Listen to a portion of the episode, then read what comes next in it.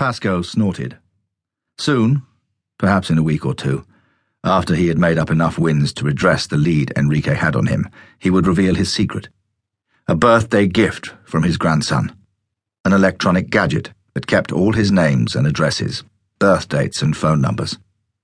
It was a clever thing, packed with a huge library of words and phrases in different languages, and it had come in useful more than once when Pascoe had found himself dealing with foreign tourists. It also had a dictionary in it that was excellent at suggesting whole words when you only had a few letters to go on. Thinking about the boy made him think about his son, and guilt stirred in his chest. He was supposed to call him yesterday, but after work a few of the men went to the local bar, and he had lost the rest of the evening with his colleagues and their rough good humour. Pascoe sighed. His son worried about him now that his mother was with the angels. Papa, a man like you should not be walking the streets, he would say. Policeman is a job for men of my age, not yours. Let them give you a desk. A desk. The very idea made Pasco's heart shrink in his chest. He loved this city, like it was his own private property and to see it from behind a desk day in and day out. His son didn't understand that it would be a slow death for him, slow and hard, like the cancer that had taken his beautiful Rosa. Through the glass doors into the precinct hall, a steady mutter of conversation and office noise washed over him. Stepping through the arches of the metal detectors, he nodded absently to the man on duty there as the scanner bleated.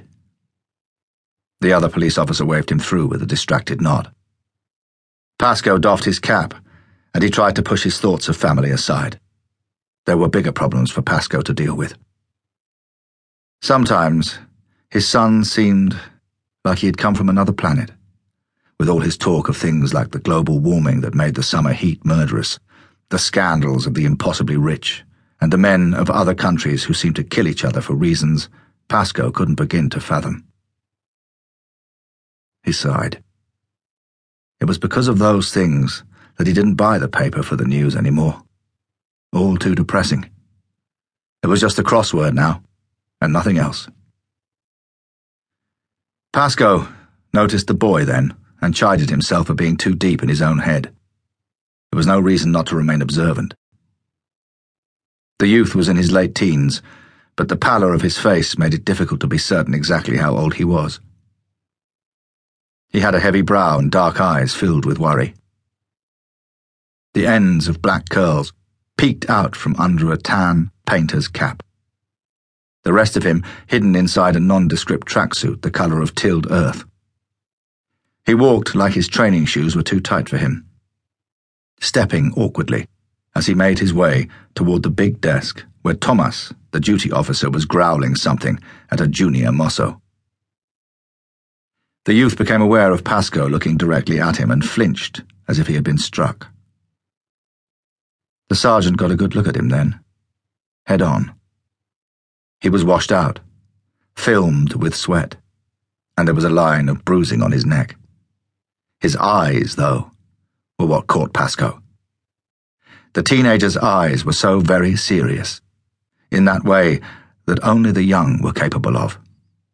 He saw his son and his grandson in them. The youth in the tracksuit gave him an owlish look, as if he was going to say something, and then his legs bent under him. He landed hard on the tiled floor and skidded. People heard the impact, the heavy noise of it echoing in the hall, and they turned to stare. Pascoe was immediately at the teenager's side, kneeling down to look him over. He looked ill.